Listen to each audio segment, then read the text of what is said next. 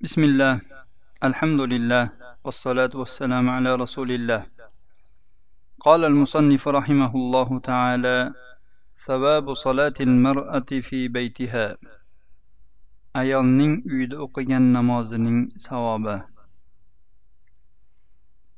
وعن ابن عمر رضي الله عنهما قال قال رسول الله صلى الله عليه وسلم لا تمنعوا نساءكم المساجد وبيوتهن خير لهن. رواه أبو داود. وصححه الألباني في صحيح سنن أبي داود برقم 530 ابن عمر رضي الله عنهما رواية قلنا دي ديدلر رسول الله صلى الله عليه وسلم ايتلر أيالر مسجد لردن man qilmanglar ularning uylari ular uchun yaxshiroqdir abu dovud rivoyatlari alboniy buni sahih sunan abi davudda besh yuz o'ttizinchi raqam bilan sahih sanaganlar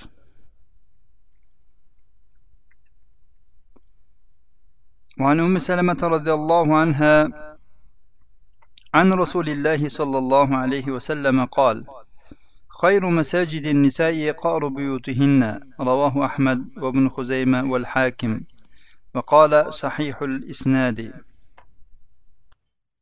وصححه الألباني في صحيح الجامع برقم 3327 وفي السلسلة الصحيحة برقم 1396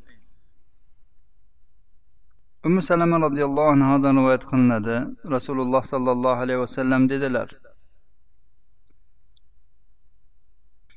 ayollar masjidlarining eng yaxshisi uylarning eng ichidir. Imom ahmad ibn huzayma va hokim rivoyatlari hokim buni isnodini sahih deganlar alboniy bu hadisni sahihul jomiyada uch ming uch yuz yigirma yettinchi raqam bilan silsilati sahihada esa bir ming uch yuz to'qson oltinchi raqam bilan sahih sanaganlar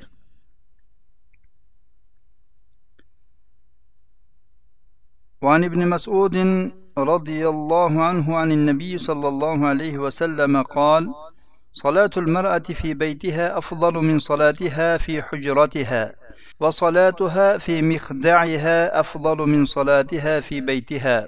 رواه أبو داود وابن خزيمة.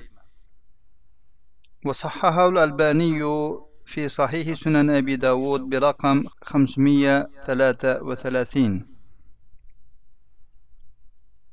ابن مسعود رضي الله عنه دنويت قند نبي صلى الله عليه وسلم ديدلر أيال كشنين ويدجي نمازه hujrasidagi namozdan ko'ra afzalroqdir. Uning mihdadagi namozi uydagi namozdan ko'ra afzalroqdir. Abu dovud ibn huzayma rivoyatlari buni alboniy sahih sunan abi davudda besh yuz o'ttiz uchinchi raqam bilan sahih sanagan yuqorida o'qib o'tganlarimiz uchta hadisda ularning birinchisida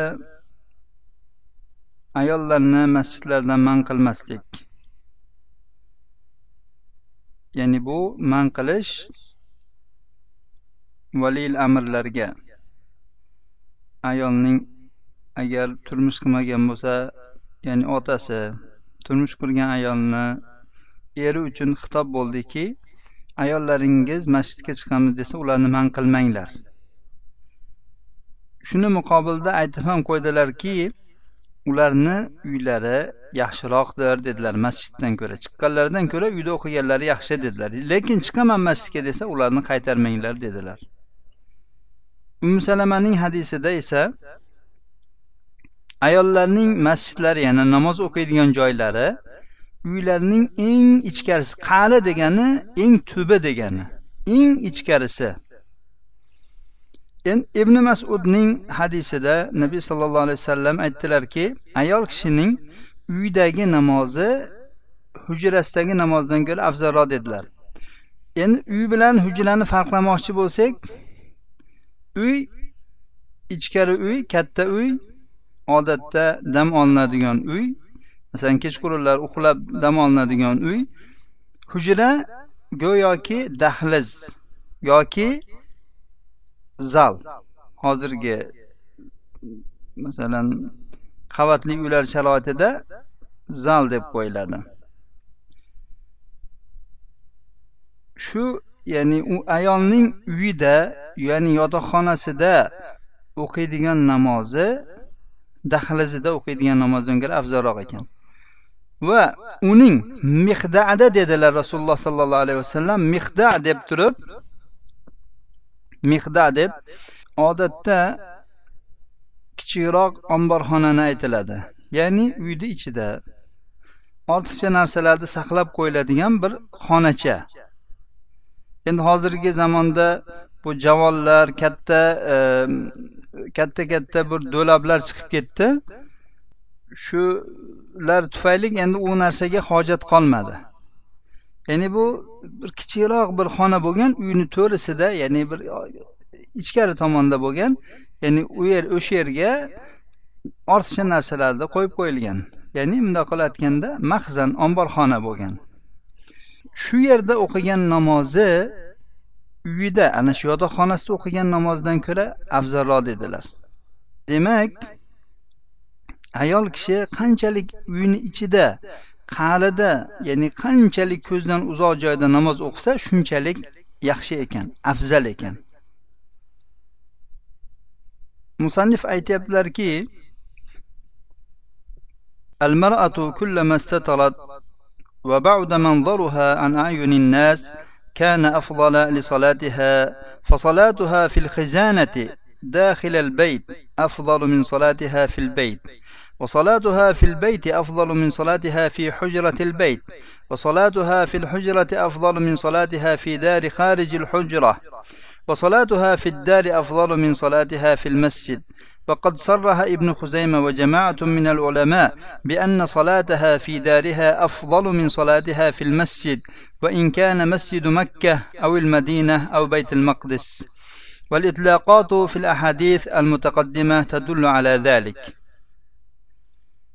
ayol kishining ko'rinishi ya'ni ayol kishi odamlarning ko'zidan qanchalik uzoq bo'lsa bu uning namozi uchun shunchalik afzal bo'lar ekan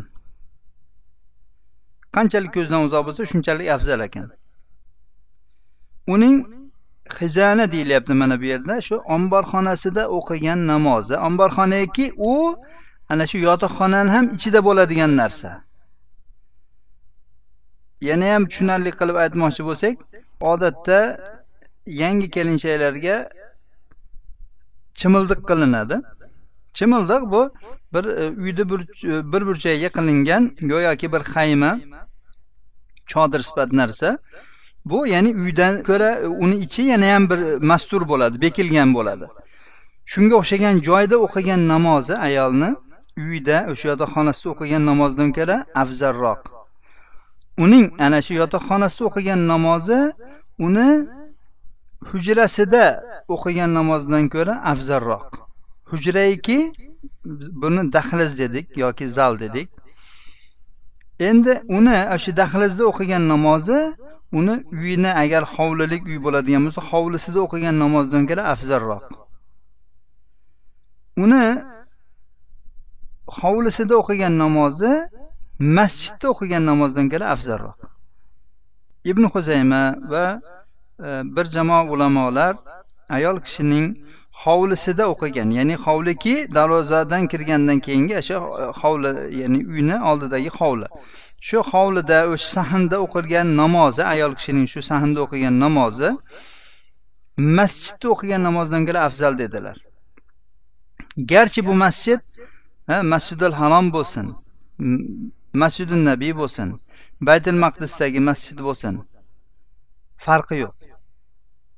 Chunki yuqoridagi hadislardagi o'tgan masjid deyilganda mutlaq aytildi. Bu yerda aytilmadi. Falon masjiddan yoki mahalla masjididan deyilmadi.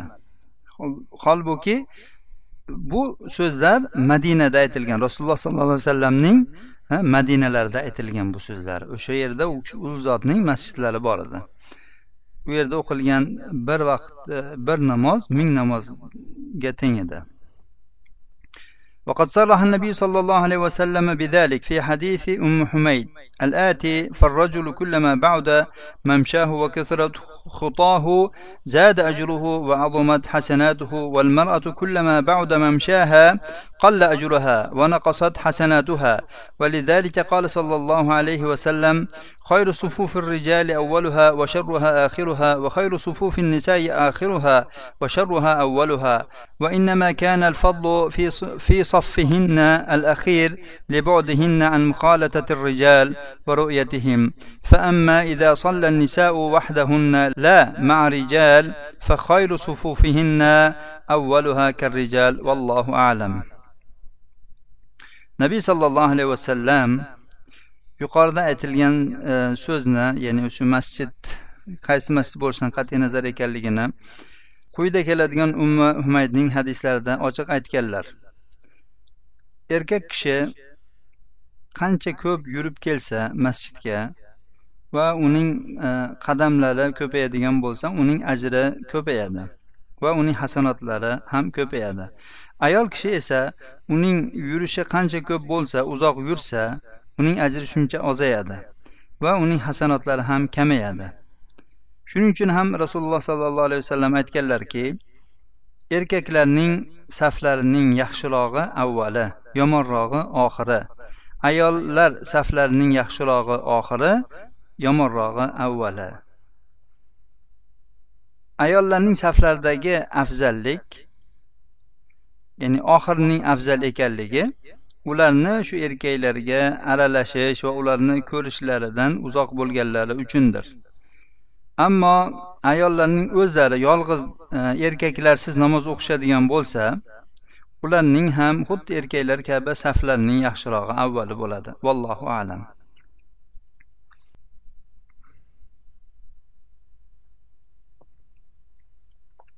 وعن أم حميد امرأة أبي حميد الساعدي رضي الله عنهما أنها جاءت إلى النبي صلى الله عليه وسلم فقالت يا رسول الله إني أحب الصلاة معك قال قد علمت أنك تحبين الصلاة معي وصلاتك في بيتك خير من صلاتك في حجرتك وصلاتك في حجرتك خير من صلاتك في دارك وصلاتك في دارك خير من صلاتك في مسجد قومك وصلاتك في مسجد قومك خير من صلاتك في مسجدي. قال فأمرت فبني لها مسجد في أقصى شيء من بيتها أو أظلمه وكانت تصلي فيه حتى لقيت الله عز وجل. رواه أحمد وابن خزيمة وابن حبان. وحسنه الألباني رحمه الله في صحيح موارد الظمآن برقم 286 abu humaydin saadiyning ayoli ummu humayd roziyallohu anhu nabiy sollallohu alayhi vasallam huzurlariga keldi va aytdiki ey rasululloh men siz bilan namoz o'qishni yaxshi ko'raman. U zot aytdilarki men seni men bilan namoz o'qishing o'qishni yaxshi ko'rishingni bildim. Va lekin sening uyingda o'qigan namozing hujrangda o'qigan namozingdan afzaldir. Ya'ni uyingda o'qigan namozing dahlizda o'qigan namozingdan afzaldir. Dahlizingda o'qigan namozing seni hovlingda o'qigan namozingdan yaxshiroqdir. Sening hovlingda o'qigan namozing qavmingning masjidda o'qigan namozingdan yaxshiroqdir. Ya'ni mahalla masjidi masjidida o'qiganingdan ko'ra yaxshiroqdir. Sening qavmingning masjidida o'qigan namozing meni masjidimda o'qigan namozingdan ko'ra yaxshiroqdir.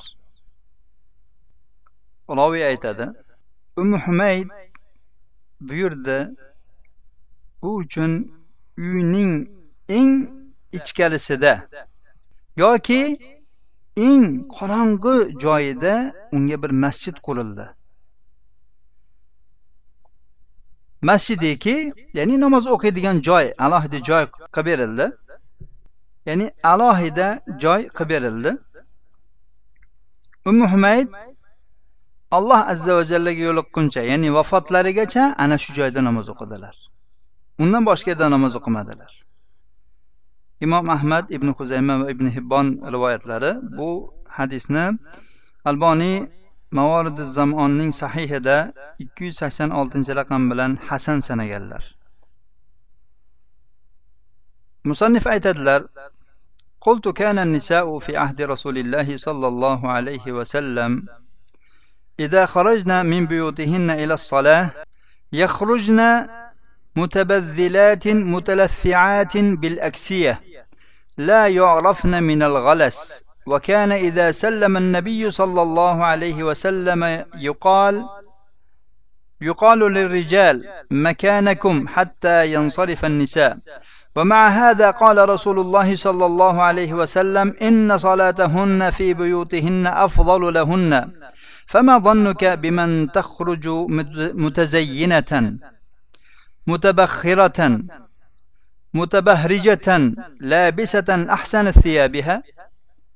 وقد قالت عائشة رضي الله عنها لو علم النبي صلى الله عليه وسلم ما أحدث النساء بعده لمنعهن الخروج إلى المسجد. هذا قولها في حق الصحابيات ونساء الصدر الأول. فما ظنك لو رأت نساء زماننا هذا؟ Musannif aytadilarki ayollar rasululloh sollallohu alayhi vasallamning zamonlarida agar uylaridan namozga chiqadigan bo'lsalar ular ziynatlarni tark qilib sodda kiyinib va ustlaridan yopinchiq yopib chiqardilar va ular qorong'idan zulmatdan tanilmas edilar. Nabiy sollallohu alayhi vasallam namozdan salom bergach erkaklarga aytilardiki qimirlamay turinglar. Toki ayollar chiqib ketgunlarigacha.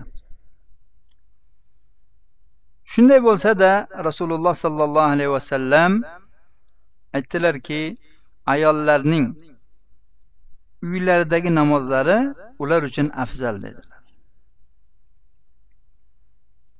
Endi siz eng chiroyli kiyimlarni kiyib atirlar sepib va ziynatlanib chiqqan ayolga nima deysiz? Oysha roziyallohu anha aytgandilar nabiy sollallohu alayhi vasallam o'zlaridan keyin ayollar qilgan ishlarni bilganlarida edi ularni albatta masjidga chiqishdan man qilgan bo'lardilar.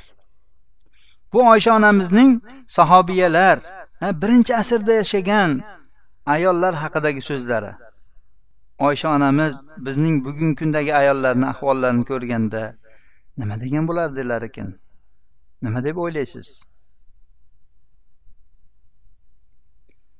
وخرج الطبراني عن ابي عمرو الشيباني انه راى عبد الله بن مسعود يخرج النساء يوم الجمعه من المسجد ويقول اخرجن الى بيوتكن خير لكن والله سبحانه وتعالى اعلم tabaroniy abi amr shayboniydan rivoyat qiladi u abdulloh ibn masudni juma kunida masjiddan ayollarni chiqarayotganligini ko'rgan ekan va ularga aytayotgan ekanlarki uylaringizga chiqinglar uylaringiz sizlar uchun yaxshiroqdir allohu subhanahu va taolo alam biz ham ushbu so'zlarni o'qiganimizdan keyin alloh subhanahu va taolo alam alloh subhanahu va taolo ayollarimizga dinni chiroyli tushuntirsin va ayollarimiz o'zlarining diniy vazifalarini o'qib o'rganib va unga chiroyli amal qilishlarini nasib qilsin هذا وصلى الله على نبينا محمد وعلى آله وصحبه وسلم